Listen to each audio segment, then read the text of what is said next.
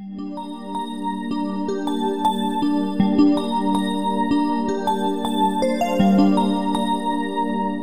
even tell me I look nice. Let's go. Done. Hey, everybody.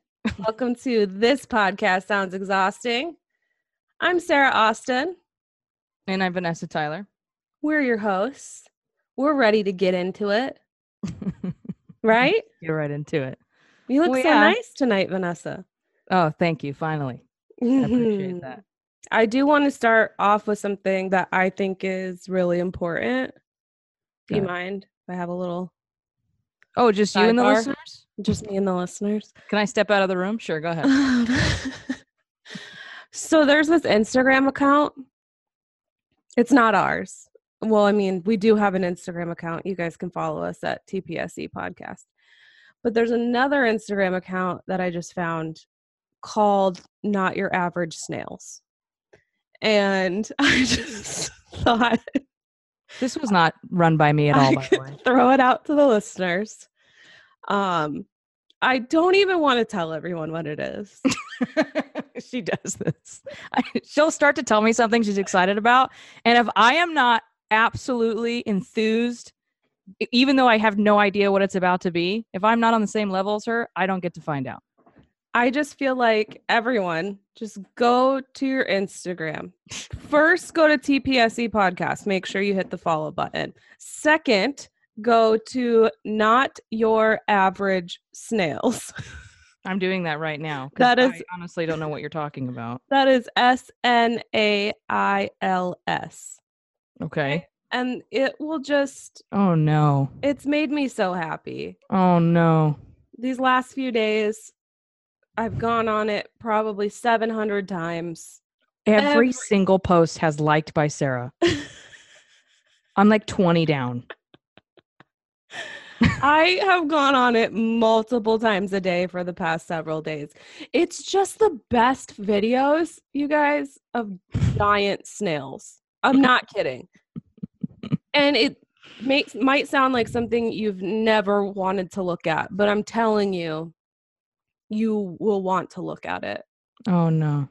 Giant snails eating, eating lettuce, eating No, I know. I'm looking at. I'm saying oh no, people, because I already know a little bit about this. I already know that she's uh, emphatically in love with these snails, and we already found out that they're illegal in all 50 states. So I'm trying to figure out how to keep her How out of prison, them but in? also happy. Yes, exactly. How to smuggle them in because we are going out of the country, and we are Right. going to be in an area that has them, That's and I'm right. pretty sure she's going to get caught with them, and I'm going to end up going to jail. Somebody's gonna flag our passports, and it's just gonna say "check for snails." check for snails snail smugglers we're gonna be we're gonna talk about us being dumb criminals on the episode following the cruise Oh God.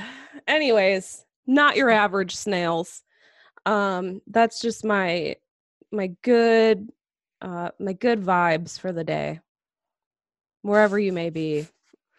slimy giant snail It's, it's the best. Anyways, today I am going to tell Vanessa and all of you about one of my favorite true crime stories. When we were talking about what we should do next, Vanessa was like, Well, do one of your favorite true crime stories. I'm like, Yeah, I should do that. Cool. Well, then I found out like two That's not how hours she was, by the ago way. that it was more uh, like don't tell me what to do how dare you? Um, several other podcasts have done this kind of recently, like within the last year. A couple of them have done it within the last six months. Um, so that kind of sucks. But you haven't been able to hear me tell you about it. So Mm. that's what I'm gonna do. also i don't listen to other podcasts so Well, I do. i haven't heard about it Um, I do, but listen. so this will just be like our conversations that we normally have where you tell me about something you heard that you liked on a podcast but instead you did your own research into the subject matter and you're going to tell me from your own No, point of view actually, I've known this. This is an old story. It's like 2008. Mhm. Um, so I've known about this story for a long time. I just didn't realize how recently it had been done on other podcasts. So I'm a Mm. little self conscious about it. Mm. Um, Well, can you pretend that you did research? No, I mean I did. I watched a documentary today, um, True Crime Canada. Uh. Uh, that was on YouTube. Yeah, I Uh, thought it was about jaywalking. I didn't know it was about actual crime. yeah. Canada. Come True on. Crime Canada. and uh, I read from the Edmonton Journal, which is a Canadian uh, news source. A lot of Canada stuff, Wikipedia, blah blah blah. There you go. Um, okay, so I'm going to be doing, like I said, one of my favorite true crime stories, which is the Dexter copycat murder, which you don't really know anything about. You knew I was going to do this, but I told you do not look it up, do not watch anything about it. Did you stay true to your word? Yes, I did. Okay, thank you. But I had a job on this episode. Mm-hmm. Okay. My job was the psychological stuff that we'll get into when you're done. Right. Okay. Studies and shit. Right. Yeah. And so it came up, but I avoided it like the plague. thank okay. you. Uh, actually, I don't even like that saying. I avoided it like I did Dick. All right. And thank you. And which I don't really avoid too much. I just avoid it like in my mouth and stuff. like I have a lot of guy friends and stuff. I don't just say, "Oh, get away from me." I mean, man." Dick's fine. I just like I don't want it around me all the time. Is what you're saying, Hey, bro, why is your dick out? We're just know, Right. we're supposed to just hang out. What are you doing? right? I'd prefer Uh, to stay in their pants. Is what you're saying. That's correct. Okay. Well, around me. I mean, oh, let's not get into I it. I thought we were gonna open up a can. Of, well, maybe. well, I'll check it out. I mean, if Eh. it's Jack from Will and Grace, I mean, if it's a good looking one. I want to see it. but I did avoid it. But I am very familiar with Dexter, and even though I avoided it, I know enough to know kind of where he copied Dexter. But I'll let you go into it. Okay. I barely even know the dude's name, so why don't you just let me shut up and you go ahead. Go ahead. All right, so the Dexter copycat murder. This is going to start in the fall of 2008. Okay. There is a guy named Gilles Tetreault. I believe I am saying that correctly. I listened to the documentary, the True Crime Canada thing, several times to make sure that I was saying it correctly. It's And I- French Canada. Yes. Um I I believe it's Gilles Gilles Tetreault. Mm. Um so this is a guy who I believe had recently moved to Edmonton, which is in Alberta, Canada. Mm. I don't know how that works. How do you have a town in a town in a country? Listen, I tried to send Andre something to Northern Ireland and I just gave up because he's got a county, a town with the same name. Mm-hmm. And then he's got a street and a city, Northern Ireland. There's zip codes in Canada, by the way, because I have a lot of Oh, snowbirds from It Canada. just hit me. Go ahead. Edmonton is the city. Alberta is the state. Canada's the country. I don't know if they have states, yeah, I don't know either. but I really thought for a second you were going to say, oh, it just hit me. I don't give a fuck. And then just moved on and shut me up. I really thought you were going to do that. I was ready for it. Am I Um, allowed to do that? Yeah, you could tell me. Oh, okay. Oh, yeah. uh, but they have letters and numbers in their area code, zip codes, excuse me. Mm, They're very complicated. Go ahead. yeah, they're a lot better than us. Yeah, Um, exactly. so Gilles Tetreault, he's he's recently moved to the Edmonton area. He is on the um, online dating scene, um, plentyoffish.com, plentyoffish.com. I do not endorse that. Don't use it. Um, that was also that website also came up in our Gypsy Rose Blanchard story. Yeah. Uh, so maybe avoid plentyoffish.com. Yeah. hey, if you're desperate though, I've been there, Sarah. I've used POF. I'm like 50 50 chance I'm going to die, right. 50 50 chance this is going to be a dude. Yeah. And you know what? I did actually have a nice night, I'll say, with somebody from that. oh my Um, god, it just hit me. Okay. You don't Fuck give a shit? I don't give a shit. Go ahead. Sorry. Um so he he's on this website. He's trying to find, you know, somebody to connect with. Um he's, you know, kind of new to the area and things like that. And he ends up uh chatting with this girl named Sheena. Sheena's you know, by all accounts, beautiful. She's very smart, very articulate. Um, they have some like interesting back and forth on messages, and they um, decide that they want to meet up. They want to actually meet in person, right? And so she um starts to tell him like oh you know i'm kind of like un untrusting of of people i think what would make me feel better is if you came to my house i was able to see you from your car and um I was able to see you from your car, and then I'll just know, like instinctively, if I trust you or not. okay. Listen, God bless her for being proactive and shit. Right. I don't think that's how you do it. no, I would suggest maybe meeting at like a public place, coffee shop, somewhere Mhm. where like other people are. Right. Yeah, maybe, you know, having a friend that meets you there and then fucks off. So Yeah. they see this person, they know who you are, they know what you look like, Right. and they'll hunt you down. Right. Yes. Um so Gilles he he says okay, you know, that that makes sense. Um that's probably fine. why. and uh and he's like you know how do i how do i get to your place let me know and so she tells him you know she doesn't really want to give him the exact address um but she's gonna give him some directions okay so here are uh the exact directions that sheena Go ahead. so, okay, Friday. If you're coming from north on Groat, get on Calgary Trail. And when you get to the south side and jump on Whitemud, then go south on 50th Street, take a right on 40 Ave, and after a block or two, take the very first right into the alley. It's marked by a yellow crosswalk sign, so pay attention. Then go left and pull into the only driveway on the left that isn't paved. LOL. Seriously, who ever heard of a driveway that looks like the Amazon? Whatever, it won't swallow your car, I promise. There's some garbage up against the fence, like an old couch and such, but it might be gone by Friday. Who knows? Like I said, the garage door will be open for you to touch. Don't worry about the neighbors thinking you're a burglar. Everyone knows there's nothing valuable in there except my car, of course. See you then, Sheena. P.S. Yeah, first visible back door coming out of the garage, knock away. There's certainly no other driveways along our alley like this one, and the half open car door is a dead giveaway. LOL. See you seven on Friday.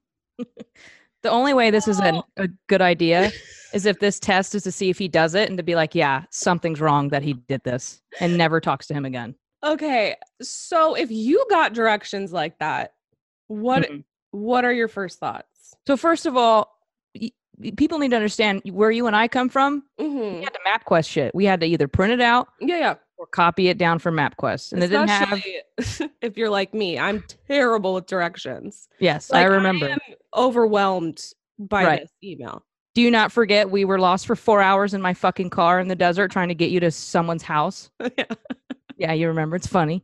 that It's a funny memory. Uh-huh, uh-huh. Um so okay, so my first thoughts about them as an outward person or me if I'm that person who gets it, right? I'm You're the guy who gets it. Gets it right. Sheena is beautiful. She's smart. She's articulate. You've had, you Okay, know, some interesting conversations. I'm the dude. Super horny, revved up, ready to meet this chick. These are the directions you get. Uh Look down, picture a dick.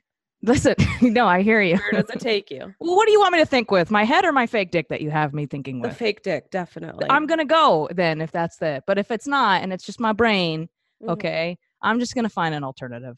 I'm gonna find a seven out of ten and just be safe. Okay. Because that sounds that sounds ridiculous. Right. First of all, if it's 2008 and I get lost, I'm probably fucked. Right. Um, yeah, right. Yeah. And I don't, I don't want to be that. Um, Well, you kind of do want to be that. That's the whole reason why you're going. uh, if thank you. oh, is he getting pegged in this scenario? Am I forgetting something? Well, I mean, you do want to. I mean, no, I'm definitely not. Happen. I'm definitely not going. I can see why other people desperate or whatever would go. I definitely wouldn't go. I wouldn't even find an alternative to do it. Like I wouldn't bring a friend. I wouldn't do I just wouldn't do it. I'd say that sounds insane. Mhm. And I would probably start at this point if I'm desperate for it to work out, meaning I'm not willing to just block and ignore at this point, Right. then I would say, okay, but this sounds sketchy as fuck. I need some sort of video or, you know, you holding the newspaper, flipping me off or something like that. Okay. That's the only way. Maybe because it's talked about more now. But in 2008, there wasn't the like the show Catfish or anything like that. Or we're know? women and we're not desperate to get laid. We're we're desperate to be left Well- alone about getting laid. I think you're speaking for yourself because in 2008, I was definitely showing up at some random dude's apartment that he told me how to get to. Um, POF, I'm glad you're alive. No, it's like MySpace, maybe. Yeah. Oh God. Anyways, Gilles goes. He he takes the directions, okay, and he decides he's he's gonna try it. He follows the weird garage email. How old is he? Oh man, I don't know. 20s, 30s, 40s? I believe he's in his late twenties. I want to say he's like twenty eight in this. Yeah, I was pretty stupid in my early to mid 20s. So I really, it's a coin flip, which isn't good. So go ahead. Yeah, I I, I don't think I wrote it down. I want to say he's in like his late twenties, maybe early thirties. Yeah. Um. So he gets he gets to where the the garage is. It's a little bit open, like uh she said it would be. You know. So he slips under into the garage, and it's completely dark. So he's kind of fumbling around trying to find like where the light switch could be. Apparently, how she had it explained was he was going to go into this garage, walk through a door, and then like the house would be like on the other side. You know what I mean? Yeah. Like it's like a detached garage. Really, it's just a garage. Mm-hmm. Um, so he gets in, he, he's looking for the light. It's completely dark. All of a sudden, he has this sharp pain, and Mm. it's a stun gun. He can hear, he can hear the zapping of it, and it's like a wand-looking stun gun, not like the little box ones that you're used to seeing um, on TV and stuff. hmm And just so everybody knows what you see in movies with tasers, I think I've told you this. Mhm. Completely inaccurate. You don't put a taser up to someone like a stun gun, okay, which that has that one inch arc, and Right. then they're suddenly incapacitated. It's yeah, just compliance at that point. Yeah, it doesn't work like that. He he's being hit with this stun gun over and over again. He he still can't, you It know, hurts. see everything. He has no idea what's going on. He's been kind of knocked to the ground. He's fumbling around. When he finally looks up and see sees who is standing over him, it's this man that's towering over him and he's wearing a, a hockey mask. Ugh. and it's painted um like a black and gold. It's like a modified it's not it doesn't look like jason Voorhees hockey mask. You know what i mean? Looks like gold. but it's a mask. It's a masked man standing above him okay? He's still trying to fight when the guy the masked man pulls out a gun Oh no. and all that Gilles can think in that moment is holy fuck i didn't tell anyone where i was going to be Mm. like that's what's going through his head is i'm gonna die and nobody fucking knows where i am Yeah.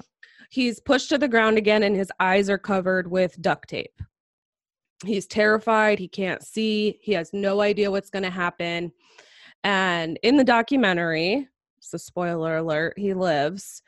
But in the documentary he says at that moment what went through his head was if i'm going to die i'm going to die my way not his way. Yeah. so he rips the duct tape from his eyes he jumps to his feet he grabs for the gun and in that one moment he said of pure bliss he realizes the gun is fake. It's a plastic gun. So they he just starts punching him yeah. you know like just going for it like there's no you know all out. Fuck Right. this. Gun's fake it's plastic i'm getting the fuck out of here. So he's punching he's hitting he drops to the floor and he rolls out from under the garage door. So now he's back onto this unpaved driveway. It's like a gravel you know driveway area in this alley. He's back out into there and uh, I believe they said they were going to meet at about seven, so you got to be thinking this is probably like seven thirty. It's kind of dark out. Um, he slowly starts not slowly he very quickly realizes that his legs are like numb Hmm. been tased so many times in the same spot on his leg that he has like this temporary paralysis in his legs plus he's got a shit ton of adrenaline Right. or all this stuff and now his legs aren't fucking working Yeah, and he could have hit it too. yeah yeah he's been punched he's been kicked he's you know all these things so he starts crawling uh like army crawling on the driveway he looks behind him the guy with the mask is coming out from the garage like the fucking texas chainsaw massacre he picks him up by the back of his legs and starts dragging him back into the garage Oh my god. so with uh like every ounce of strength left, he's wrap, you know, trying to just crawl out of this dude's hands. He hears something in the alley. He looks over. There's a man and a woman going for a walk. At this very same time, they're walking down the alley. So he starts screaming, This guy's trying to rob me. This guy's trying to rob me. Help me. Help me. Okay. The couple is like, What the fuck? They stop. They're staring at this scene, right? There's this half half open garage. Here's this big dude with a fucking hockey mask, guy on the ground screaming, right? The woman immediately thinks, and this is smart because I don't know if I would have thought. that. Oh, it's a setup. She immediately thinks it's a setup. She's like, "Fuck, I'm not. No, like I'm not doing any of this because it looks like a fucking movie. Like it Yeah. doesn't look like something that you would just happen across in real life, right? Yeah. So the boyfriend is like trying to talk to the talk to them, like, what the fuck's going on? What are you guys doing? Blah blah blah. And the girlfriend's like, uh, fuck no, we are not doing this. We are leaving. And she makes her boyfriend take off with her. They get home, they call 911. Good. 911 goes to the scene. Nothing's there. Canada has 911. Um I'm just I'm just picking on you. so do they have 911? What is they- it? they I don't know what they have over there. They they have something that makes more sense. They I know that. The police. I know that other countries have something that makes more sense. Is it like 099? they have something like triple zero, triple one because you don't have to press two different numbers, which Okay. it sounds unimportant. And if it sounds like it's important to me, it's only because I have a reoccurring nightmare that I can't fucking dial 911. I dial 912, 910, 991, and I can Uh-huh. never get through because I'm a mess. And I'm a I used to have a reoccurring nightmare when I was little that Yoda would come while I was babysitting and he would steal my voice. well, one of those is more realistic than the other. They call the police. Do they go in the house or they just No, go, hey, They take off running. They're like, fuck this. We don't want to have No, any the part of this. Oh, the police. Yeah, they come. There's no scene. Nothing's going on. Like, there's nobody in the garage. Nobody's answering. There's no blood. There's no nothing. Like, nothing's going on. So they're the police are thinking this is a fucking prank or something. You know? well, if I'm that dude, I'm pissed. But go ahead. Yeah. So What about his car? I don't find anything. Well, I mean, yeah, car looks normal, right? no, there's no car. Oh Nothing's God. there. Are you gonna? Is that the end of the story? Are you just gonna leave us fucked? No. Okay, good. Thank so you. that happened on a Friday. Okay. The following Friday, another man named John Altinger. Uh, his friends call him Johnny, so that's what we're going to call him for the rest of the story. okay. He is 38 years old. Uh, he was like a motorcycle enthusiast. Everybody who they interview about this guy is like he is the most honest, or he was the most mm. honest, loving, funny, great friend, great person. Like, I mean, I know like it feels like everybody says that after you die, but when you watch these people talk about their friend, it was like he was a good guy. He was a good friend. Yeah. And everybody loved him. Like Yeah. I said, he was a big motorcycle enthusiast. He had this red hatchback Mazda that he loved. Um, and he was always like taking pictures of it and going, you know, he was like really proud of it. He put some work into it and stuff. Um, he is lonely, you know, he he wants to fall in love and he joins plenty of fish. Um, and he meets a woman named Jen. And Jen is beautiful. She's blonde. She's smart. She's articulate. She's not beautiful in the sense that like someone ripped a picture off of a porn site. You know what I mean? She's like a Sites aren't hot, but but you know what I mean when you can tell you're looking at like a fake profile. yeah. You know, you're like, mm, okay. This is gonna ruin my dating life because I'm on I that mean, website. Just by the way, not on plenty of like Fish, oh, are 10 out of 10. Sure, you're interested in me. Swipe left. Oh. Great. Go ahead. Oh, you're too smart. Something's up. So Jen, uh, Jen and Johnny um decide that they're gonna meet. And uh Johnny does something very smart. Now he gets an email with the same weird fucked up directions that our last guy got, right? Yeah. Same exact thing. Basically word for word the same exact email. But what he does is he takes that email and he sends it to his friends. And he says, This is what I'm doing tonight. You know, he's new to like the internet dating thing. He's new to meeting people like this. So he's like, I'm just going to play it safe. Here you go, guys. This is where I'm going to be. You know, Ah. in case anything happens, this is where I will be Ugh. um and he his friends have you know said that it was not out of character for him to do something like that. He was always in touch with them you know like he had a really good core group of friends. They were always talking. They were always you know so they didn't think anything was up about it. Just okay cool. I hope you you know have a good day. One of his friends was like this is kind of weird. You know like you shouldn't go. yeah What if I sent Uh, you that? but uh, yeah, that's what I'm saying. I was trying to think like if I sent this to Vanessa, like, hey, here's where I'm going tonight, just in case something happens, here's how to get there, you would be like, what the fuck is going on? what is this a joke? yeah. You know what I mean?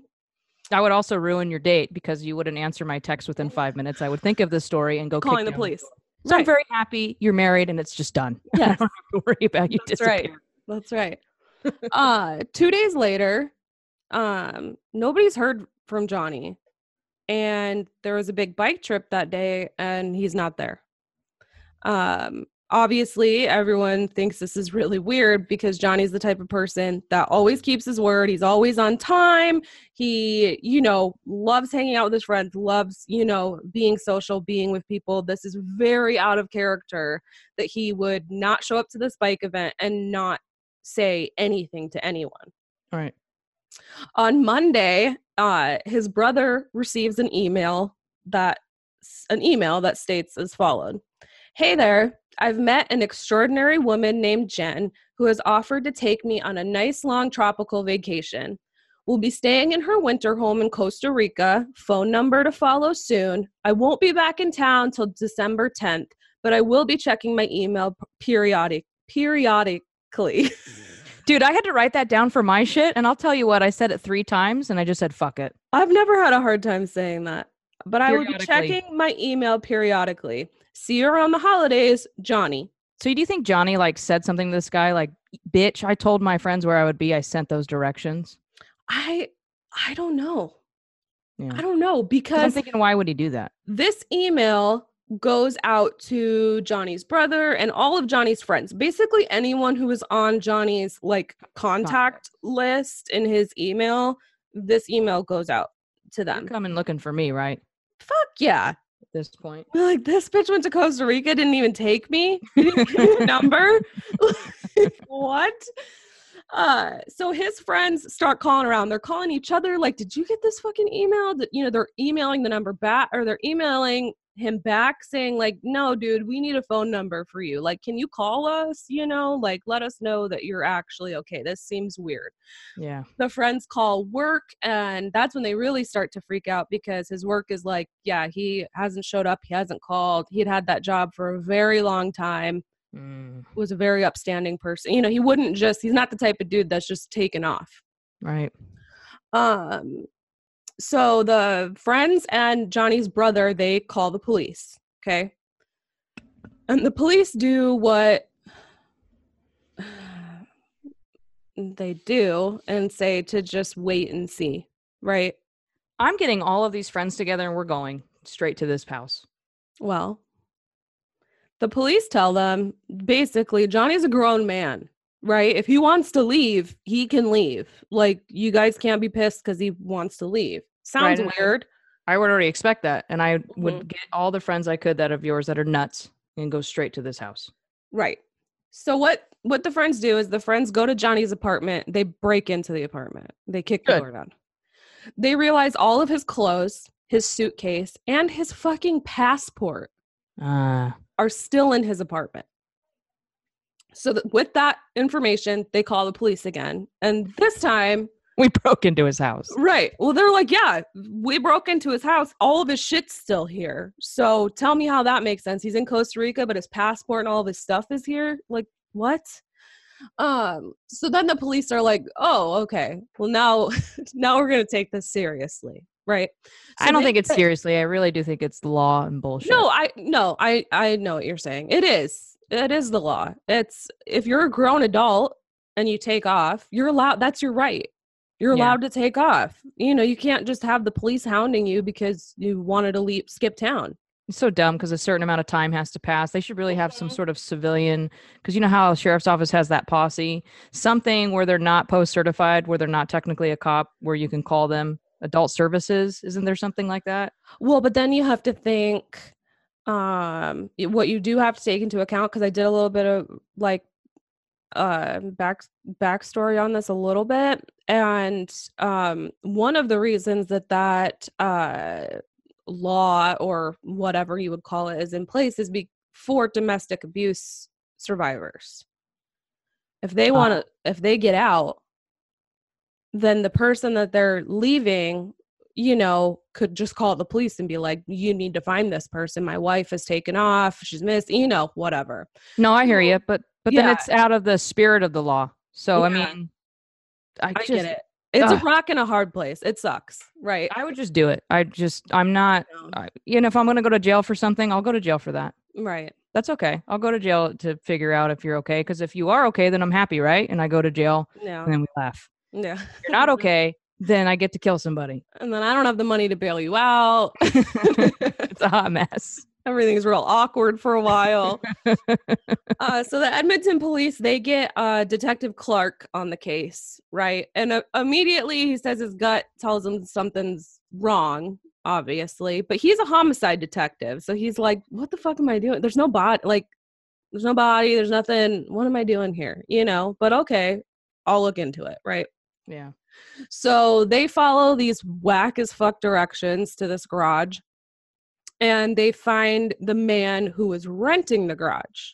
That man's name is Mark Twitchell. Now, the rest of the story focus ar- focuses around this dickhead. Uh, he was born in Edmonton, Alberta, in Canada. I looked for some info into his childhood. There really wasn't much there. He's overall a boring dude who always thought of himself as very smart and very charming. Um, in everything that you read about him, like any article, he has an IMDb page, his Wikipedia. He's always described as a Canadian filmmaker, and we'll get into that. uh, Mark Twitchell is just a dude. Okay, he he has a passion for science fiction, costumes, cosplay. He was actually really good at cosplay. Um, he was a fantastic like costume maker, right? I love cosplay and I love making costumes. And so if that's all this dude did, pretty cool, right? He made this seven foot three inch Bumblebee from Transformers costume that he wore, and he actually won three thousand dollars and a Harley motorcycle at a Halloween costume contest. Fuck him. Uh, he also made a four hundred and fifty dollars Spider-Man suit that he then wore to the premiere of Spider-Man and charged people to take photos with him. Uh, he made uh, uh, Wolverine costumes, Star Wars costumes, Iron Man costumes, uh, just tons of it. So Um, he's enamored by fictional things. Yes, and the license plate on his car s- is D R K J E D I, Jar- Dark Jedi. What a fucking douche. Yeah, what a fucking virgin douche. Can you imagine? oh god. Um he starts sounds wonderful. yeah, he starts um making a film. he starts making a film called Secrets of the Rebellion. It was a prequel to a Star Wars film. Um I don't really know how he thought he was going to get around like not being sued by George Lucas. oh, I know how because only five people in the world would ever see it. but he uh care. he You're allowed to make fan fiction. yeah but he was like pro- like producing this movie that like it was going to be uh like a movie that was going to be sold and things like Uh, uh. that. um it's just so stupid How many tickets did it sell? What was Uh, its opening box office? he what people were saying is that like he could have gotten a job making costumes Zero point zero. But instead, he wanted to be the director. He wanted to be the writer. He wanted to be the actor. He wanted to be the costume designer. He he wanted it all, right? Because Mark Twitchell was smart enough, handsome enough, talented enough, blah blah blah. oh, hey, Mark. Oh, oh hi, Mark. Oh, hi, Mark. Cuts to Mark, and it's Mark. He also uh, was making a film called Day Players. Now, this film was supposed, you can actually go on YouTube and watch the trailer for Day Players. It is fucking awful. I, it's a two and a half minute trailer, and I was bored in the first Wait 20 seconds. It's horrible. It's poor production values, and you don't like it. I'm telling, that's how bad it is. I'm telling you. And okay, so listen. I don't know if this will sound familiar to you. It might not. It's a buddy comedy focusing on the lives of movie extras. Does this sound like please be kind. Please rewind. Wait, Mm. no, no extras. I don't know. extras? Ricky Gervais's That's what I meant to say. I knew the whole time. 2005 British sitcom Extras, Thank you. which is it's literally the movie he's making. Ricky Gervais's Oh, show copycat? Extras. Yeah, He's a copycat in every aspect of his life. Right. His first Mhm. movie is just a copycat of Star Wars. His second movie is a copycat of extras. Okay. Everything he does. But he is a smooth talker and he ends up uh pitching the movie um to some like executives and he's name dropped the movie via email, posing as a hot chick? Because that would play to his advantage. no, no, no. Oh. He's Oh. done this several times. Like in Secrets of the Rebellion, he actually got a guy who was in the actual Star Wars movie to come like shoot a couple scenes and stuff. Like he he was really good. It, he wasn't like a big character or anything, but he was good at you know talking his way through things. He was name dropping celebrities about day players like Justin Timberlake and Alec Baldwin, saying that he you know had connections to get them to sign on to you know be part of the movie. Blah blah blah. He ends up securing like a thirty-five thousand dollar investment from one place. I read in another place that altogether for like Secrets of the Rebellion and Day Players, he had gotten about a hundred thousand dollars Woo. investments for this movie for He's these like an evangelical. He's good at preying on idiots and gullible people. well and he's just he believes his bullshit Yeah. so i think it's easy for other people to believe it Yeah. he's very very self-confident Yeah. My brother does that. Go ahead. yeah in 2003 uh he is online uh dating and he meets a woman named megan who lives in colorado in the us um she's won over by him in his picture of his Go ahead. she is won over by him in this in his profile picture which is him dressed up as darth maul Oh my god. they hit it off. He's uh, very charming. He's smart. He calls himself a Renaissance man. Uh, makes her feel beautiful. She flies out to see him. Several months after they've started talking, they're married. What? Can I say something? Yes. You know how they have weird dating sites for weirdos? Like they have a flat earther dating site. They have farmers only dating sites. hmm Christian Mingle. hmm which I don't even know what they do. Go to church. I don't understand it. Okay, thank you. Uh-huh. I wasn't gonna put your people with these people, Oh, but if okay, you want good. to, go ahead. Anyway, I was talking about you know weirdos. oh, don't Can put kink.com. Put FetLife. F- okay, Yeah, because that one's terrible. don't go to these websites unless you know what you're doing. I'm sorry. What was your train of thought? Here's my train of thought. Why can't we have a single site for, you know, douchebags and weirdos like Jodi Arias? She's pretty hot, and so is Uh-huh. Casey Anthony, Uh-huh. but we fucking hate them. And why can't we put them with these losers so that they're not bothering decent, gullible people? I think it's called plentyoffish.com. Oh, that's right. it already exists. I got to deactivate my profile uh, since I'm not 20 anymore and I'm a total douchebag. Right. Oh, thank you. What if our listeners are on that and you just made them feel super in- inferior? Get off of it. You're just we're, we are giving you two stories in two weeks that have both referenced this fucking site. Get off of it. it doesn't end well. Never ends well. like a one in a hundred chance. Yeah. Might as well just go somewhere else. So Okay. Mark and Megan are 20 and 21 and they're married. She moves to Canada to be with him. Uh Mark quickly it, she realizes he is a complete fucking compulsive liar. Ah, Um he doesn't pay the bills, you know, she'll say things like did you pay the water bill? Oh yeah, yeah, I paid it. Well then they're getting the water shut off and debt collectors are constantly calling. He lies about really stupid shit, and uh, he's also unfaithful. Okay, he's he has a habit of going online and making really bizarre fake personas and Mhm. just talking to people online um sometimes sexually sometimes not and megan in the documentary she said uh quote he just liked messing with people like he got off on it you know or he was practicing. maybe Maybe. uh at one point he asks his new wife if she ever thought of killing anyone and uh Standard said- question.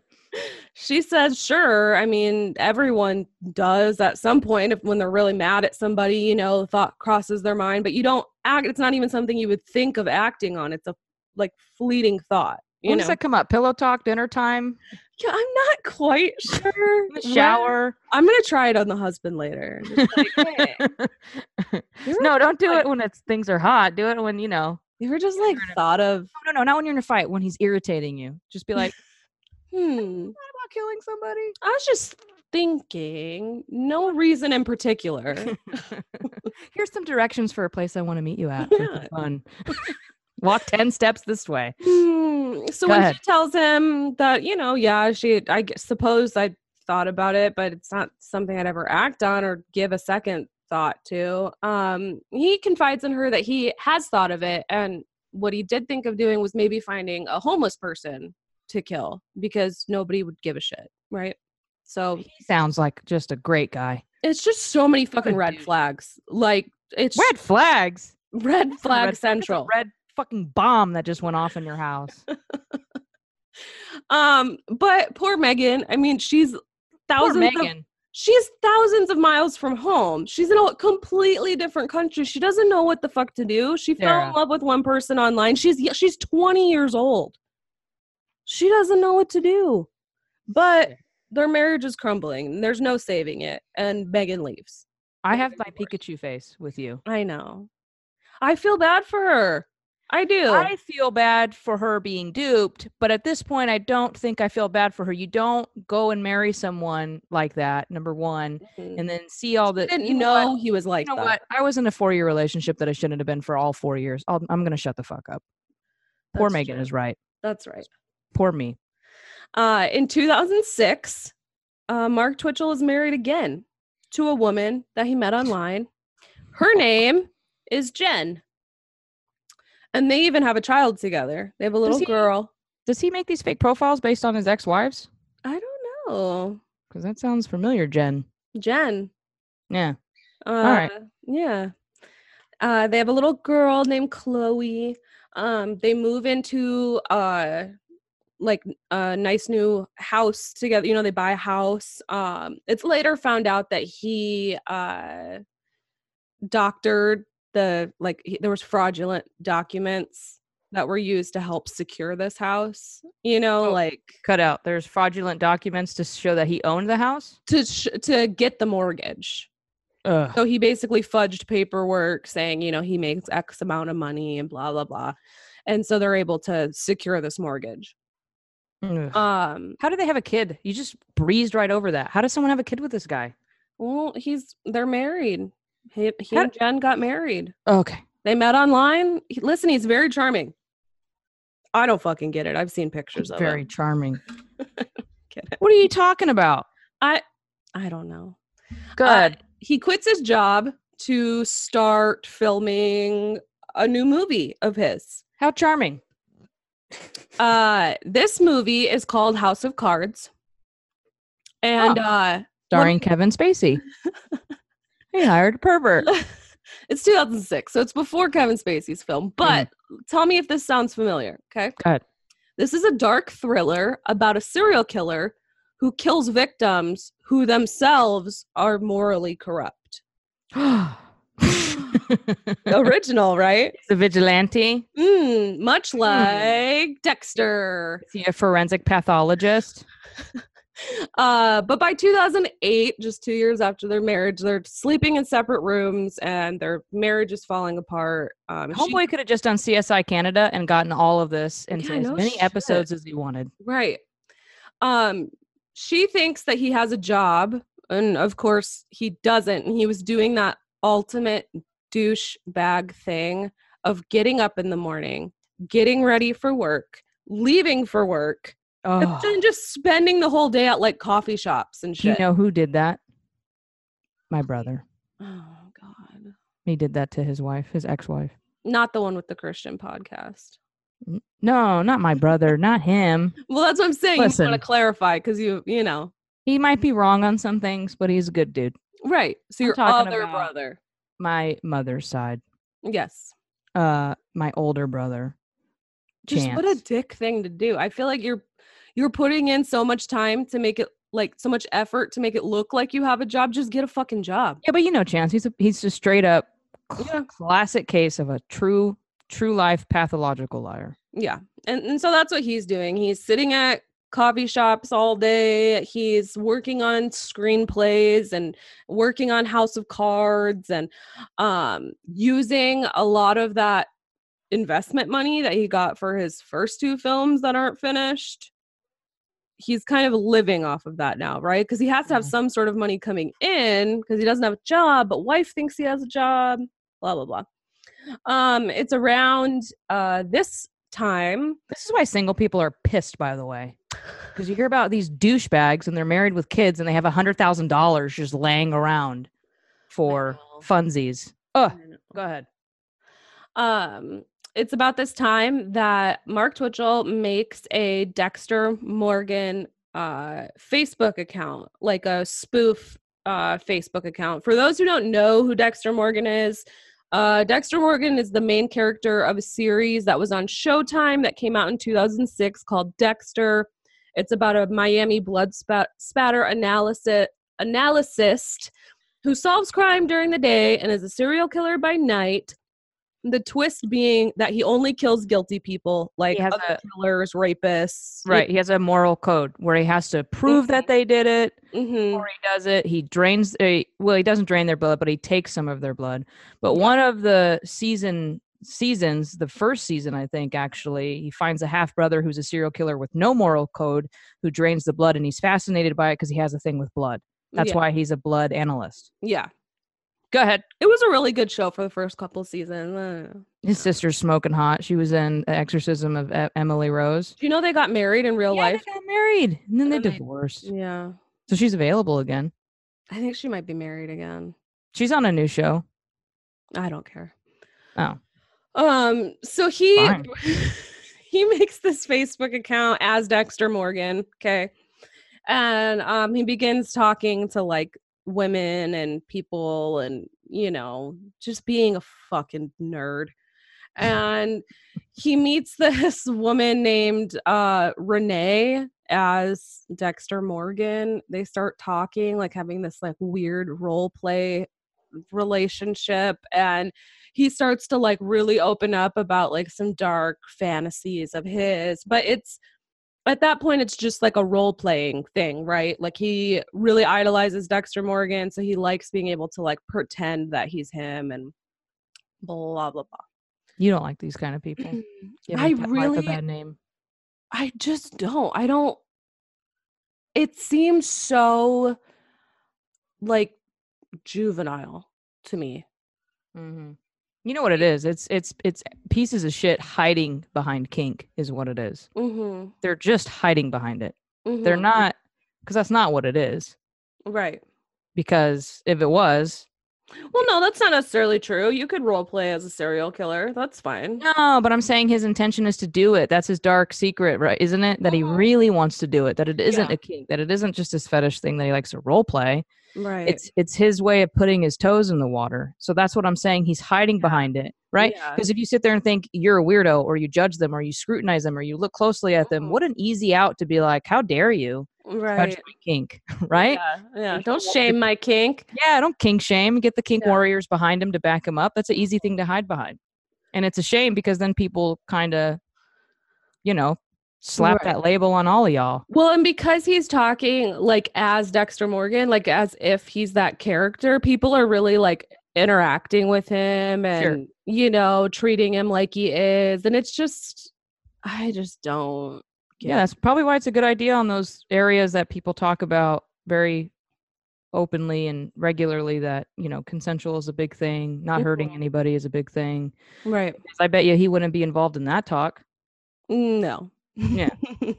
What a dude. Uh so when the police uh finally get in contact with aspiring filmmaker Mark Twitchell, he seems all too happy to show them around his garage. Because remember, they the police have finally gotten to the garage. They've figured out who's renting it. They have the name Mark Twitchell. Now you know a little bit about Mark Twitchell. And now we're at the point in the story where the police have gotten in contact with him. Okay. Yeah. He says, sure, this is my garage. They start walking up to the garage and he goes, oh, that's weird. They're like, what? He's like, this isn't my my padlock on my garage door. I have a different lock. This isn't this isn't my lock. And they're like, well, yeah, that is fucking weird. right? Like, strange. Um, so they note that, they take pictures of it, all that. And then they're like, okay, can you come back to the station with us? We need to ask some questions, figure it out because obviously, you know, somebody like broke into your garage. Um, so he he goes back to the police station and what's cool is you can go on YouTube and all of these police interviews, they're all on YouTube. oh my Right. god. Yeah. And I mean it's yeah, No. You see how confident he is. Oh yes. Uh at one point he's like, "Okay, let me get this straight. The guy who's missing, he like shows up in my garage." Mhm. And they're like, "Well, I don't that's what we're trying to figure out, Mark." you know. Um but the uh detective who they have on the case, he's like watching through the like camera thing, you know, because he wants to like get a get a a feel for this guy's mannerisms, how he's acting, you know, does he seem nervous? Does he see, you know, whatever. The shit that detectives are supposed to do. right. Even the detective buys Mark Twitchell's shit. Oh, come on. He's like, this dude, he's in the documentary. He's like, he just was upfront, honest, laid back, no issues, was bragging about the movies he's making, had not a care in the world.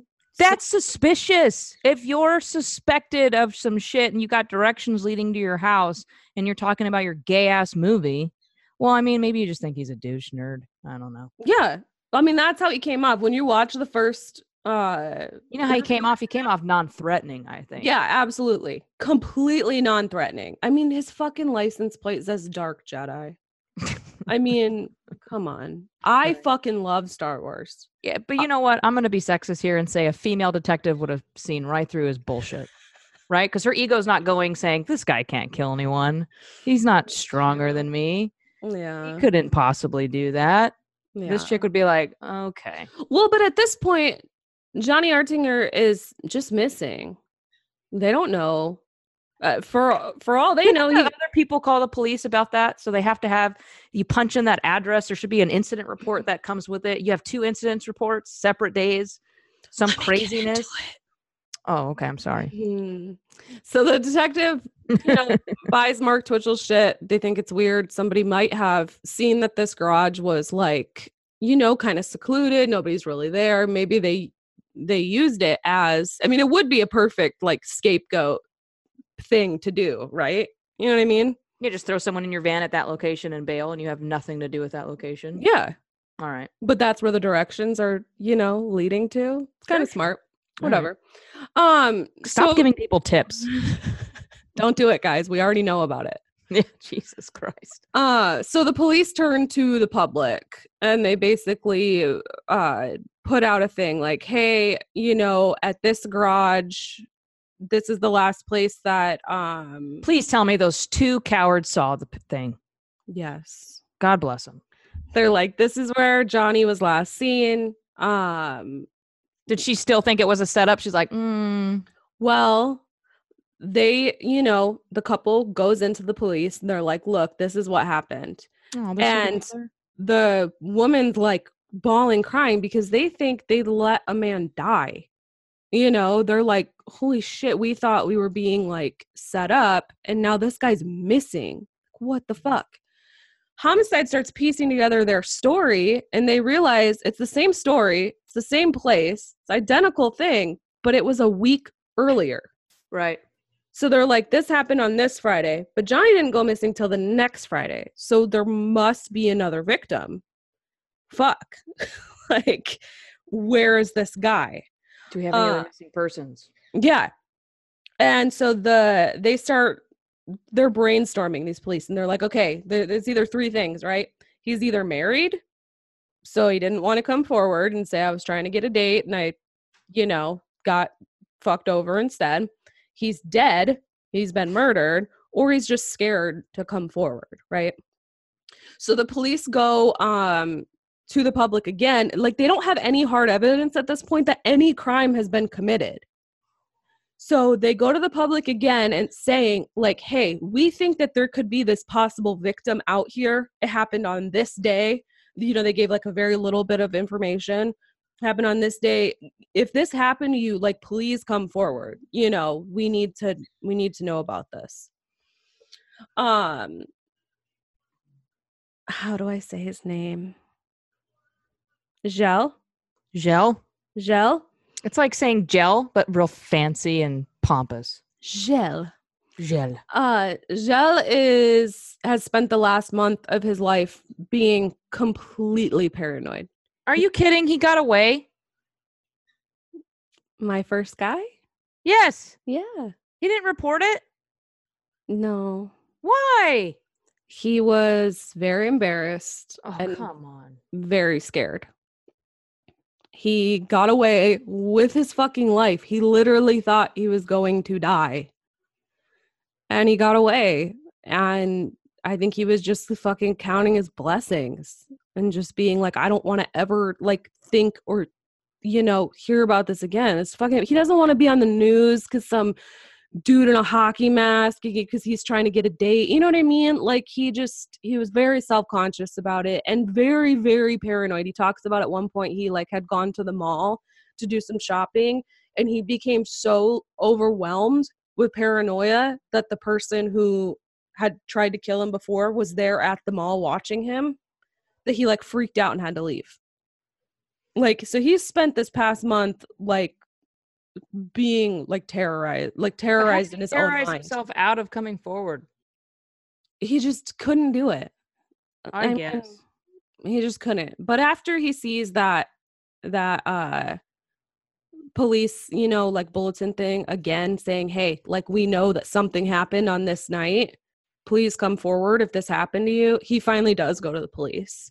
and he gives his story and his um his interview is actually on YouTube too and he goes over like the whole story of everything that's happened to him um it's now that they find out it's after this that they find out because again, there's no hard evidence. Uh, Gilles doesn't know who did this to him. He had, had a hockey mask on and gloves and things like that.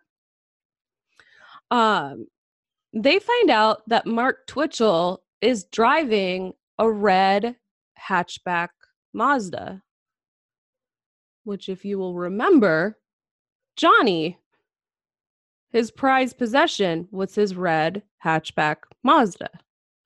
So they bring Mark Twitchell in and they're like, Tell us about this car. and Mark says, Oh, yeah, it was so weird. Like a couple weeks ago, I was walking on the street, right? This dude pulls up to me in this red Mazda and he's like, Hey, do you want to buy a car? This is like Keegan's hypothetical criminal. Okay, hypothetically, Right.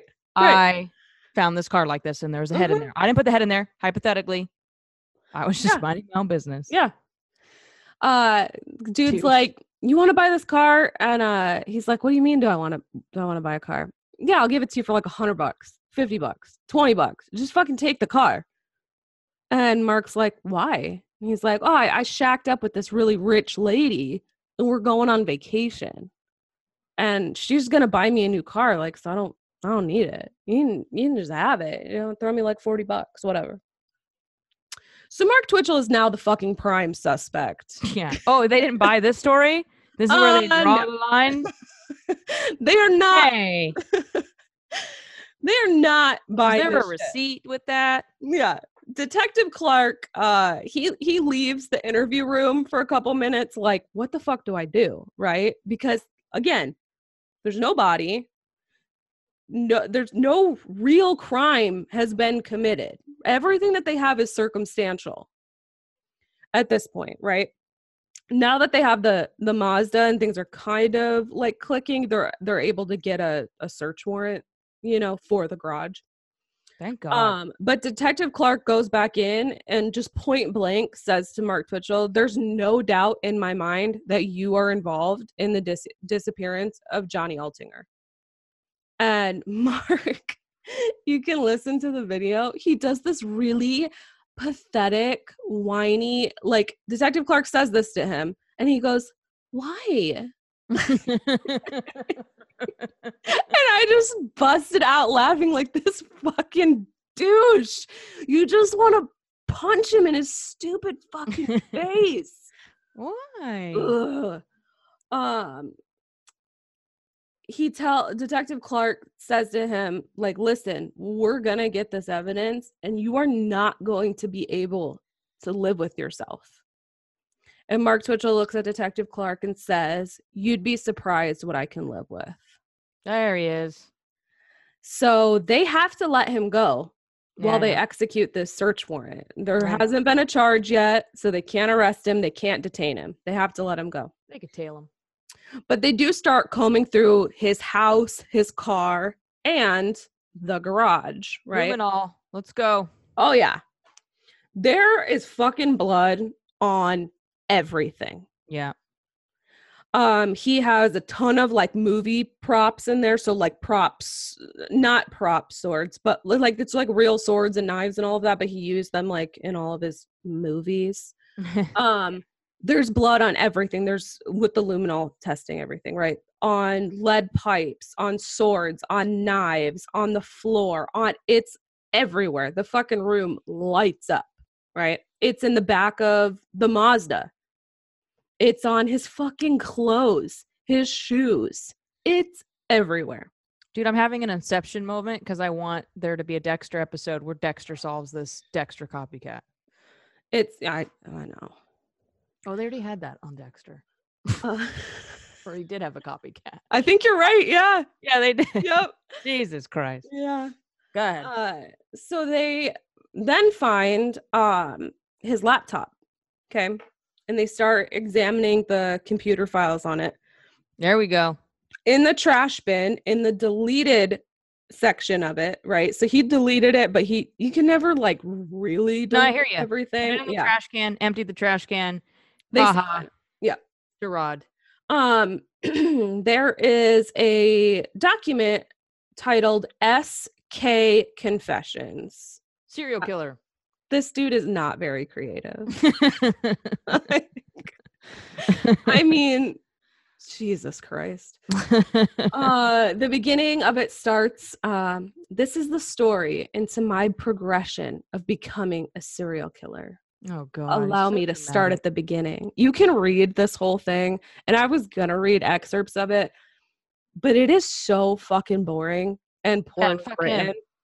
and it's it's just not like it, it just it's boring as fuck. Uh, the directions to his garage were more thrilling than SK Confessions.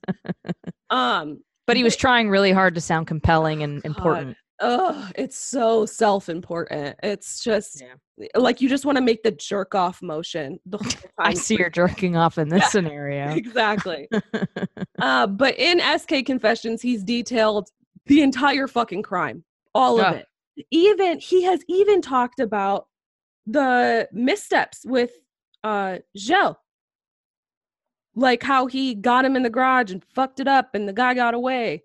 Um he has a step by step account of the murder of Johnny and Johnny's dismemberment.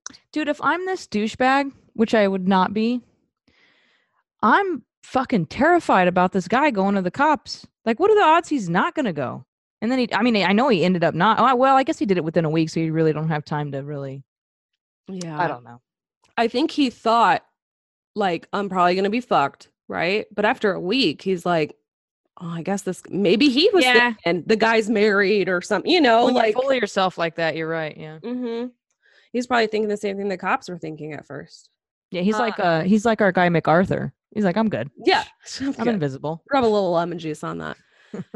Um, Mark Twitchell is arrested on Halloween, which is apparently his favorite holiday. Fuck him. he can fuck right off with that. Um, they have a lot of evidence, obviously, that Mark Twitchell has killed Johnny, but what they don't have is Johnny's body. Mm. Um, and there's there's nothing in the SK confessions or anything like that that says where they can find it. Um, so they put Mark Twitchell in the and they have it all on video too. And if oh my god, if you've never have you ever thought about killing someone?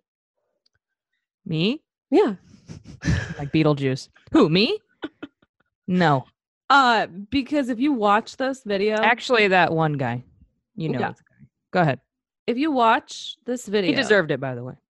Of this guy, I didn't do it. I didn't mean he deserved it in the past tense.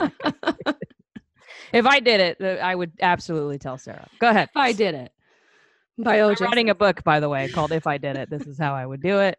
I'm just kidding. OJ. uh, they put him in the car, in the back of the cop car, right? And they just start driving around Edmonton, trying to get him to talk. Right? They already have him arrested and everything at this point. But the cops like, "All right, Johnny. Uh, I'm sorry, that's not what I meant to say. All right, Mark. Where are we going? You know, like." Where should we? They're wanting. They want Mark to tell them where the body is. They're like, we already got you. Like this is done. You're done for. Like just let us know where he is. Do the fucking right thing. Do the decent thing. And let us know where his body is so that he can get, you know, his family can have some closure on this. And Mark Twitchell just he's such a fucking arrogant prick. He's like, they're like, Where are we going, Mark? You know, tell us where to go and we'll go. And he's like, just go back to the station. Like he just straight up refuses to tell them. Why did you ask me if I ever thought about killing someone? I was I was trying to do a callback joke to the Uh-huh. beginning of the story where Mark asked his new bride if she had Uh-huh. ever thought about killing someone.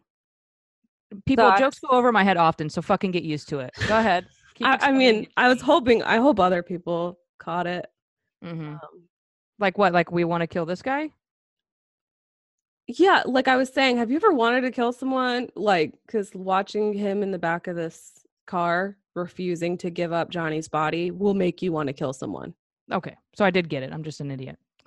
Continue. Now that I ruined the joke. Jesus Christ. oh. Can you pay attention for five fucking seconds? it's literally us solving a crime. That is exactly how. it would be. Nine months later, uh, Mark Twitchell calls up the detectives from jail, I guess, and uh, finally says he wants a meeting. right? But it comes with conditions. He does not want Detective Bill Clark. he does not want that fucking prick anywhere near him. They're like, fine.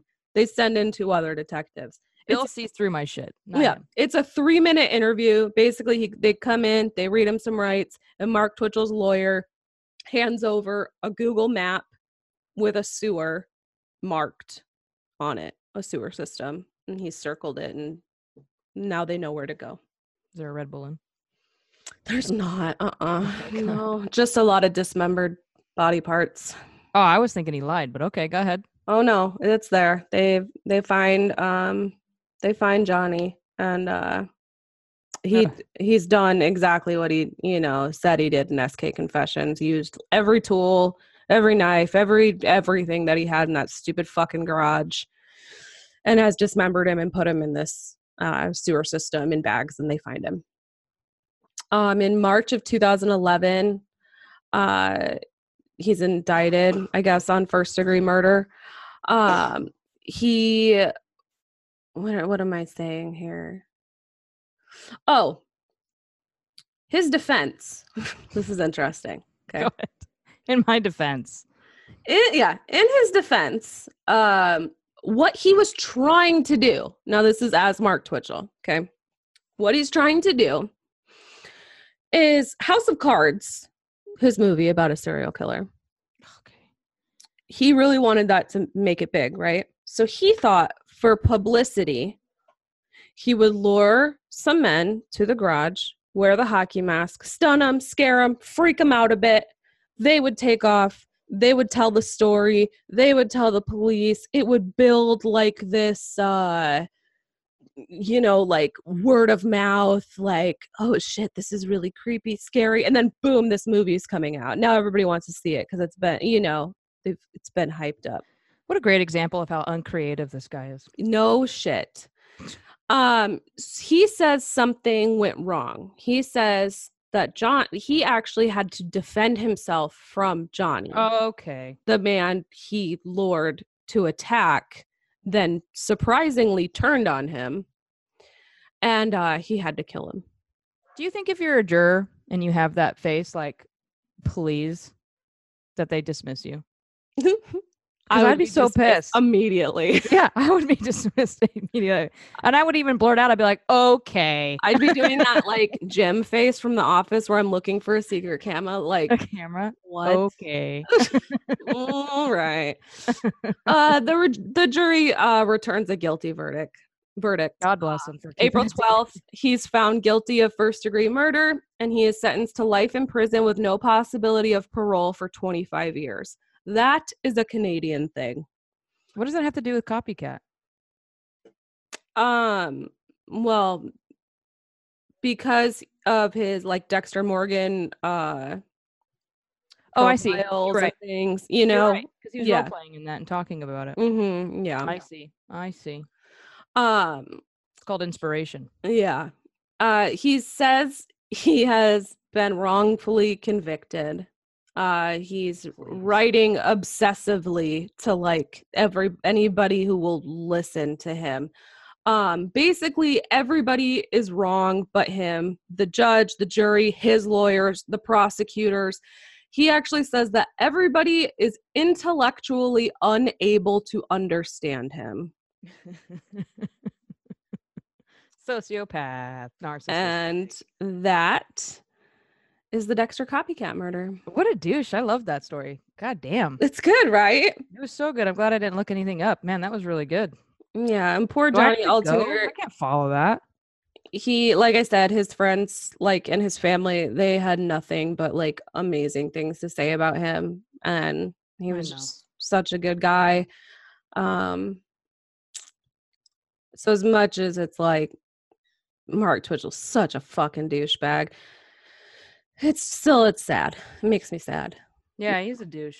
I mean, I don't think my personal opinion, I, I think he would have done this no matter what. I understand inspiration came from somewhere, but I mean, are you you think? I don't even think it's inspiration. I think it is he's Continue. just so unbelievably unoriginal. yeah. You know what I mean? Doesn't have an original thought in his body. At all. Yeah. Ah, oh, that's all I could think through all of this like research and all the things that I was Well, seeing. it's interesting because you use some words that are in the description of people like this. I mean, are you interested to know about the research I did on this end about the psychology of all this? You think? Yeah, I mean, are you you doing like a deep dive? No. Okay. Don't give me a look. what am I? A fucking? I, I'm the special guest saying, today. I my have ten story- minutes, My story took a lot longer than I thought it was going to. but it was really good, so I'm really glad that it did. Mine won't take that long. I mean, I did um for anybody still listening, I did pace it a little different. I wrote it a little different. It felt a lot more comfortable telling it Yeah. this way than I've told um uh other stories on previous um episodes. So if you liked this style more, Yes, I send did. us the email. Let me know. oh, I just got 30 emails. Oh wait, this isn't live. I'll just tell you later. Listen about it. It was so good, Sarah. I'll tell you more later. Okay. But um, um, yeah, I should follow with this, right? It'll be good. yeah, God, just that was so it. good. I'm just so I don't even want to get into it. I just want to talk more about this guy. Okay. Well, we will. Tell me tell me a little bit about what you got. All right. So um I it took a long time to look this stuff up and basically it's because yeah, not basically because but uh uh, the consensus with doctors and such is that you know these people are just criminals and this is just inspiration. So let me just uh, I did some research. Here's what I came out with. Okay? This is the best I could do. All right. I didn't have a good story. That's right. I took it. So, what constitutes a copycat crime? Uh, they're defined as crimes that are inspired, motivated, or modeled after acts that have occurred before. It's pretty given information, isn't it? Mm-hmm. Um, uh, the inspiration can be a real crime, just like Jack the Ripper was, uh, but it can also mimic fiction, like the Dark Knight movie, Dexter. Uh, and the reason they reference Dark Knight a lot is because they really attribute the theater killings uh, as a copycat. They claim that the person had been like the Joker in the movie Mhm. uh, and that he even intended for that. Yeah. Um, but anyways, it says that the crimes themselves can can mirror their inspiring acts or simply be based upon them. So they can have similarities, be based on them, inspired by them, kind of like your guy Mark, right? Yeah. So the psychology behind it uh, is going to be, well, he, I read an article written by an actual doctor. So this psychologist points out a number of factors that may motivate copycats to act out on crimes, um, fiction or otherwise. Uh, the psychologist uh, that wrote this, by the way, is Nigel Barber. uh, he points out right away that while the behavior itself is criminal, these crimes lie outside rational analysis and more in the realm of psychological disorders. And he says, after all, why would a sane person use the persona of a comic book character or whatever to murder innocent people he does not even know? Right. And then he says, "Oh, by the way, I use the word he because most of these rampage Mhm. killers are single, young men. White men. Not to be, you know, that typical person, that typical lesbian. No, it really is. But no, he, he that's his quote. so I don't know what to do with it. Yeah. Yeah. Um You didn't so want to put white in there, but I'll put it in there. Yeah, white. I, yeah. Yeah. Yeah, that's about right. Well, in America anyway. All right. Well, New Zealand now. All right. So with that said, there's two major theories into the psychology of copycat killers specifically, copycat criminals or killers, by the way. So the number one one, which I think is what our doctor here is really behind. And it didn't make sense at first, but then I think more about it and it does. So number one is depersonalization, which is a dissociative disorder. Mm-hmm. Okay. Um, uh, depersonalization individuals, if you will, are usually triggered by a few things. You want to guess where it starts, Sarah? Could it be like good old childhood trauma? Yeah, exactly. Severe stress, particularly emotional abuse or neglect during childhood, Mm. Or other major stresses such as enduring or seeing physical abuse. Um, also, feelings of detachment from self or the surroundings may occur periodically or con- continuously, which, by the way, he notes a lot of people experience this. He's talking about won't go away, medication doesn't work, and it's completely debilitating to your life, right? Okay. uh, sleep deprivation or lack of sensory stimulation. Lack of sensory stimulation really makes a lot of sense. Mm-hmm. People go fucking nuts, right? That's why prison systems don't work. They stick you in a cell, they make you bored out of your mind, and sometimes they even put you in a cell alone 23 hours a day. Um, though he notes that depersonalization affects just 2% of the population and it does affect men and women equally. Mm-hmm. It does begin in early childhood, however, and rarely begins after the age of 40. However, most rampage killers, again, single white men. Yep. Uh, Dr. Barber uh, speculates that depersonalization is in effect with copycats because there is a natural human inhibition against killing random innocent people, right? Most murders by people who wouldn't normally murder are Right. in the heat of the moment, right? They're not super premeditated or whatever. Crimes of passion. Right. That's why we that's why we prosecute them differently. Yeah.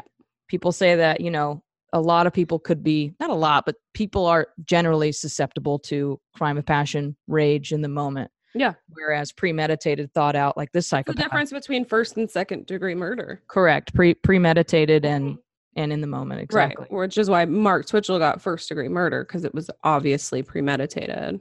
Exactly. Um, so that's what he's saying. Um, that when you have deper- depersonalization disorder, uh, you can fight against this natural human inhibition against killing random random innocent people because you can adopt a persona, and that is the word that you use. You Yeah. adopt a persona. So the idea is that the character or mimic inspiration provides a vehicle through which the crime can be committed. Mm. Distance from that natural, you know, inhibition not to, you know, kill fucking random people. Well, you know what's interesting about this is that a lot of serial killers have this. Right. Um, not uh what you're talking about right now, not a copycat necessarily, but like um Dissociative disorder. uh Ted Bundy.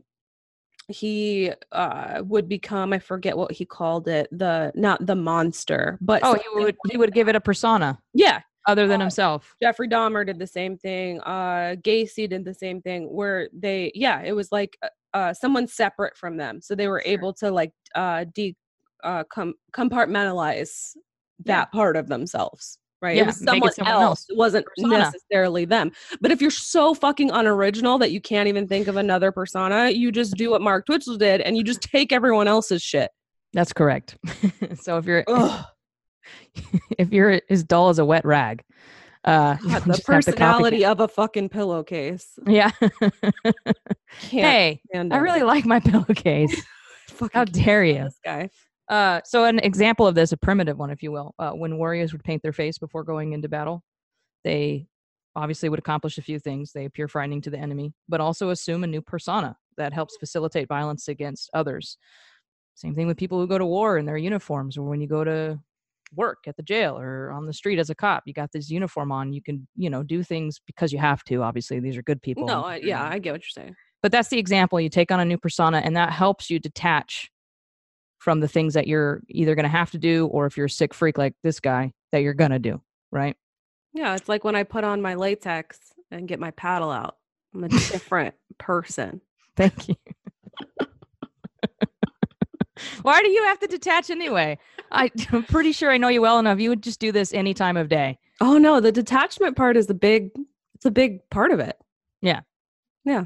But i'm So it saying can be, it can be good sometimes. i'm saying what are you detaching from because i'm pretty sure just that when i catch you just dazing off you're just in some bdsm thought listen. Here's just quickly.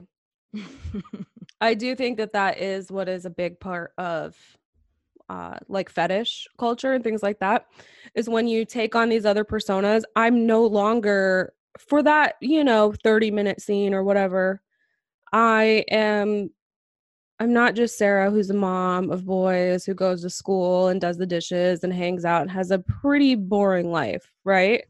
I'm this other person. And it's still me i'm that person but you do i mean that's why people love cosplay. That's why i fucking love cosplay. That's why people love live action role play and things like that right? You get to like that's why people love fucking halloween. Yeah you get to be someone else for a little bit so i don't necessarily think that that is a bad thing. Yeah wanting with- that craving that. It's, it's a, when you put that with other things like um, dissociative disorder or narcissism or uh, you know other like personality disorders then you put this piece of that longing to be somebody else and to have have this other persona that you can then do bad things through and feel less guilty for Right. This is like a piece of a bigger puzzle. And what you're Right. saying is that same piece can be helpful for some people Of and be cour- an yeah. enjoyable thing like cosplay and stuff like that. Absolutely. I get you. I think social media is a grain of salt on that because Mhm. you give off the persona you want. You have more control over that. right. Same thing with this podcast, right? Yeah. We're a persona now when we do Yeah. this. You know what I mean? I don't am have not this bubbly. It- and I am not this interesting. I don't think so. so this is great. Uh, I'm sure the listeners are like, you're still not that. we we still aren't getting that. Uh, so the doctor notates though that this persona thing, this things that we do, um, these uh, the specific markings on the warrior, if you will, they matter little to measure the level of aggression though, and so do particular inspirations for copycat killers or criminals. Mhm. Right? They're saying the Dexter part, it, it- doesn't play as big as a role as you think. It doesn't measure this Oh. individual's Right. But you know what it does do? stuff. Go ahead. Sells a lot of fucking papers. Yeah, I know. Which is, is gonna. I'm gonna get into that next. No. So the second main theory for uh, the the copycat killer, the psychology of it, Mhm. okay, or criminal, uh, is the copycat effect.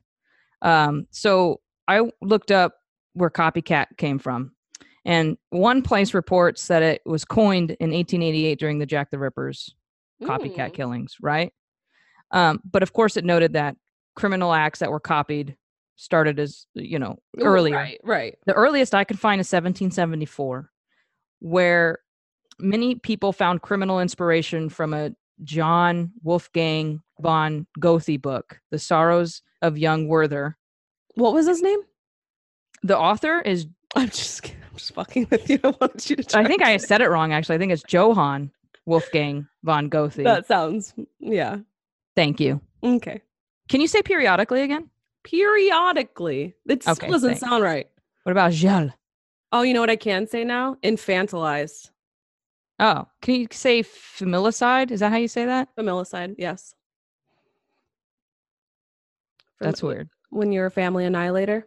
You just spit that right out. You're like familicide? Yes. Tell me that. origin as well. Would you like me to use it in a sentence? No.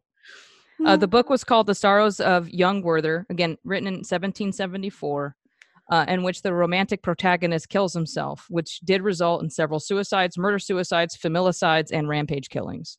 Jesus. So the book was nearby when it happened, Yeah. people. So Right. uh, in America, which is where most of our listeners are, copycat crimes rose pretty heavily after Columbine, obviously, in the 90s, where we were inundated with hundreds of school shootings following that. yeah. Um, whether or not they all got inspiration from it, the, the bottom line here is that they kind of all took off after that. Columbine Correlates, right? Didn't it? Or could it be that we talked about it more? Or Well, I'm going to get into that. showing.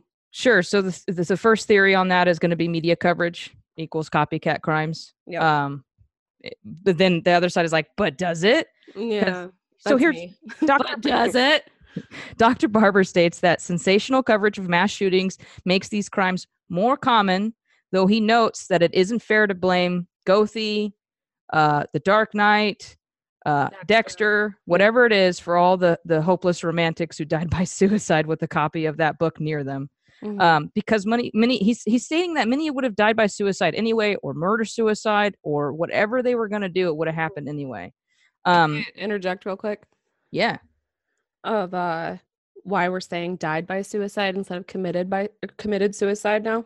Right. I did change that just for you. Go ahead. Yeah, because we were going to talk about this in an episode, but this feels like a good segue into it. Anyways, um, with the recent um deaths of two Parkland survivors and a parent of a Sandy Hook victim, um, there's been a lot of talk of suicide, obviously. Um, and I read a really interesting HuffPost article um, that talked about why we need to stop saying that someone has committed suicide and instead change our verbiage to someone has died by suicide. Um, basically, it's simple. When you say someone has committed suicide, you're almost implying that they have committed a crime or that they have committed a sin, right? Yep. Um, I have a quote on my phone. Uh, da- Dan Riedenberg, the executive director for the Suicide Awareness Voices of Education. Um, he said, when attaching the word committed, it further discriminates against those who lost their battle against a disease. Yeah. Depression. Um, yeah. So, anxiety, life, PTSD, whatever it is. yeah. So, when we, uh, from now on, when we talk about suicide um, on this podcast, uh, we will refrain from saying that someone has committed suicide. We'll try to. If we do it, it's just because it was a bad habit. But the goal Yeah. is to, The goal is to that. change, yeah, change the verbiage and and then Uh, eventually our minds. Yeah, yeah. Because when I read that committed a crime or committed a sin, I'm like, fuck. yeah. When you called me, when we first talked about it, you called me and told me that, and you were like, "I guess this is what we're supposed to do." Not in a condescending way. She was on board to doing it. She just didn't completely understand why. Yeah, And I was the first thing I thought of was, "Well, committed's like a crime," and then yeah, instantly Sarah was like, "Yeah, Yeah. that's that makes perfect sense." Yeah. was- yeah. And yep, of course, she looked into it, and that's exactly what yeah, what it was anyway, right? yeah, yeah. I mean- and Yeah. so, uh, sorry, I didn't mean to halt your progress, but um, No, that's okay. So this doctor is saying that um, uh, it has it has little to do with the inspiration, whether or not the person's a violent individual, whether they're capable of carrying out this violence. Um, it might change how it looks a little bit, okay, but it's it's not going to change the bigger things. Like Right. it's not the cause of these murders, is what he's of he's course, yeah, he says that linking their lives or death to a, a novel, a movie, whatever it is, only made their deaths or crimes seem more literary or poetic than they actually were. More important, more meaningful. Yeah. The real culprit, he says, is the person who made a point of linking the crime with the inspiration and glorifying it.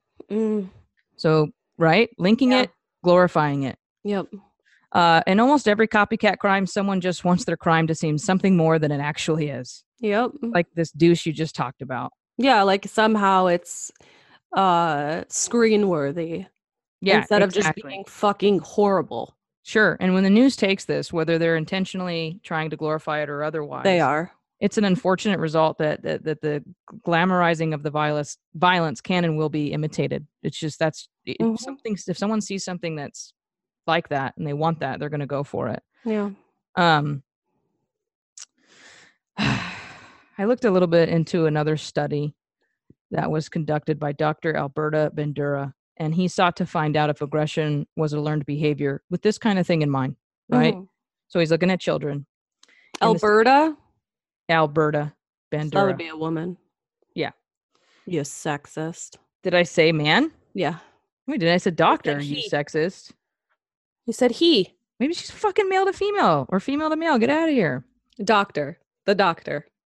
All right. When you asked me that stupid riddle and you said the guy someone's driving and then the kid gets in an accident and then he he's with his Parents dad killed- Yeah, his dad's his killed. dad died and then he gets to the hospital and the doctor looks at him and says i can't possibly operate on this person it's my son i immediately said it was his mom You're I? right. You're not sexist. thanks this is because she's done with this episode Mm, no. yeah so the first thing you learn from the study is obviously children can and will learn aggression it's obvious Mhm. right Yeah. but more importantly what he learned from that is that He? the children who learned aggression were especially vulnerable to learning this bad behavior, aggression, Mm. violence, if the aggressor was rewarded for the behavior. So the aggressor Mm. that they witnessed that they saw. Now, I read that and I was like, in what scenario is someone going to be rewarded into it? And then I thought about it a little bit more. So if you're a kid and you're a neglected kid Mm-hmm. and you see someone who's an aggressor get attention, even if it's negative attention, Yep. right? You're going to see that as a reward. Yeah. You're going to see that Negative as attention is still attention. Exactly negative publicity is still publicity, right? Yep. Yeah, same same deal with that. So, um, you won't find a whole lot of research about copycats for that reason because doctors probably don't want to muddy the waters and and you know like everybody else trying to say it was Marilyn Manson or the video games or all this bullshit and or you know or even the drugs if Yeah. there were any drugs when in actuality it turned out they had a shit childhood um they were predisposed to violence and trauma and all this other bullshit they were disassociated with their peers hmm right? Because disassociation is the first thing he said. Depersonalization. Yep. The the the moment you retreat and you're disconnected from the world, and then you add in a persona that you can adapt, and you've got these precursors for violence, these urges that go unchecked. Yeah. You've basically taken away all the things that keep other people from doing things that they shouldn't be doing. Yeah. Support system, something to live for, uh, uh, a purpose in society. You're Mhm. contributing. You're wanted. You know what I mean? Yeah.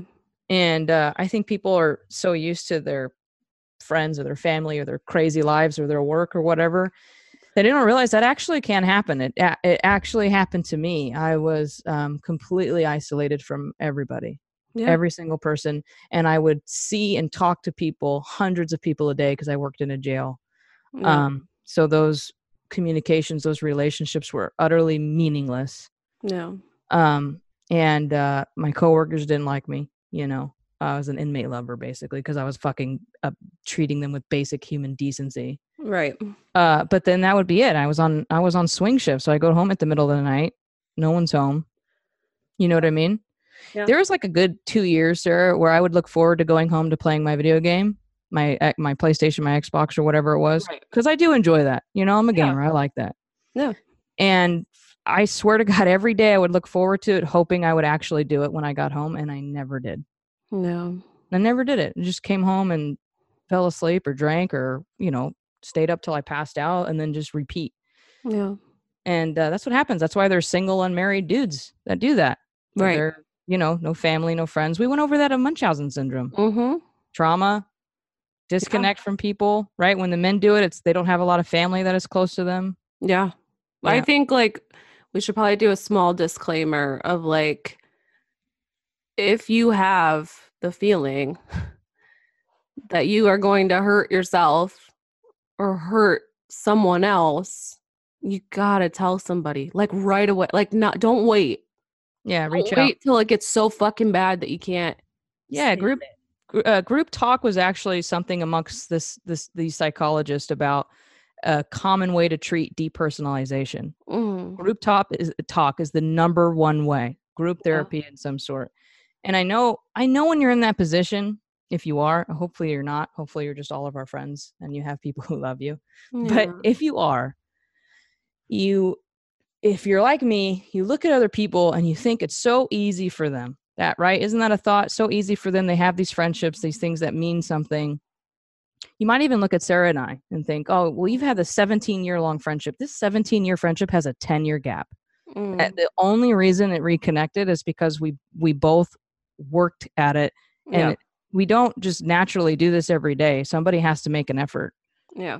every single day Yeah. um but whatever it is you know what i mean yeah. um, i mean well i mean 24 hours can go by it's not a big deal i mean we might get worried about each other but that's about it I'm sending the police right away. that's right you did too when all that shit was I going did. down I'm calling the police. but the point i'm trying to make is that it actually takes work so what i'm saying is don't get bitter because you don't already have it don't don't let that discourage you don't expect it to just fall into your lap it doesn't uh things like that take a little bit of effort so an effort means disappointment right because not all your efforts are going to pay off so you're going to have to get out there and get shot down and not like just hate people because of it Right. um it, and group talk's a good place for that because they're really good about like not judging you and Yeah. and and getting you to meet other people who are just like you and more importantly putting you in front of a, a professional who's going to have your best interest in mind and actually knows what the fuck they're talking about Yeah. And believe me, we know how bad the mental health care system in America is. We fucking know for sure.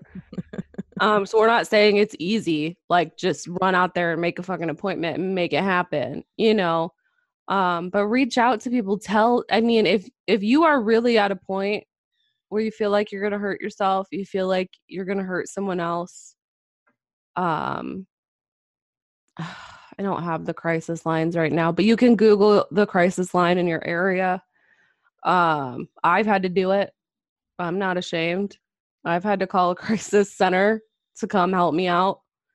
Uh, and it's it's other people like you by the way who've gotten help and that's Yeah. they volunteer and do that and it was a completely free service. Um, Yeah. you know, you just Google your your local uh crisis line. And uh, tell them. Well, the mental health treatment line for everybody could be 877 723 4002. That's for everybody can call that one. Thank you. Everybody has Google though. Just Google it. know. You know Yeah. I mean? Yeah. now I'm exhausted from that. Are you? I know. I was gonna throw in a couple other stories because there's like a a story about a kid who um committed some murders after watching Rob Zombie's uh Texas Chainsaw Massacre and um the interview with a vampire one, you know, just like more copycat stuff. Um t- honestly, we could do probably five more fucking episodes on this shit. Yeah. Uh But we learned today that really it's Yeah. the individual was the criminal, right? Right. Had nothing to do with Dexter. In fact, the whole Dexter part of it was really blown out of proportion. Yeah, it Uh, was, wasn't it? The headlines should have just been like failing aspiring filmmaker Yeah. It's a And fucking humans, we're- dick. We're flawed, right? We got these egos. We want to we want to put it all on the individual or someone other than ourselves. That's why when Columbine happened and these kids are gone, we can't find out what the fuck it was. Right. It didn't take very long to figure out that they were completely isolated, bullied, had shitty parents. Yeah. Okay. Not to say that they're exonerated from this, Well, but what I'm saying is uh really, I mean, we can do an episode on that if you want. Columbine? Yeah, because I have differing opinions. All right, let's get into it. Yeah, because of Manson. Uh, No, I I have differing opinions of the fact that I they didn't have terrible lives. They were just shitty fucking kids. yeah, that could be They it too. shitty people. Well, they did encourage each other to be more shitty. Yes, You know what I mean? they certainly did. So that's another, you know, thing. You could find someone and then misery enjoys company. Yep. Do, don't do that either. It, it's almost like they did that um the depersonalization with each other. You know what I mean? Like they Sure. became each other's personas. No, no, I, I hear you. They're better than everybody else. No one understands them. They're all undeserving. anyway. Exactly. Yeah, we could do that. I could play devil's advocate. I don't mind that. Yeah. I don't, you know, that sounds okay. But that's why, you know, hate groups and all that. so. Incels. That's why gra- uh, gangs are really big because they, you know, hey, you're Mhm. neglected, you're in love, nobody appreciates you or whatever. yeah. This too, come on in. Yeah. You know what I mean? South Park has an episode where everybody's pissed. They're angry. They're they're you know Republican, like a hillbilly Republican, like a, a Mhm. really hyperbolic one. A white kid who thinks he's a gangster, and he's just, "Come on, man! Why my mom always fronting, man?" It's such a good episode. Eric's pissed. Stan's dad is pissed. Randy, they're all in this anger management group, Mhm. and it turns out, and there's a lesbian like me in it. Looks like me. It drives me insane. I cannot tell you how much it drives me insane. A beautiful butch lesbian? Yeah, thank you. But it just drives me insane because she's what she- says isn't like me. I mean, it's hyperbolic like me, I guess. Mhm. But, but she says something like she's just you know pissed off about something about men or something. I'm actually I'll, I'll say I'm happy they included her in it because it turns out what you learn slowly is that they all have tiny dicks in the group.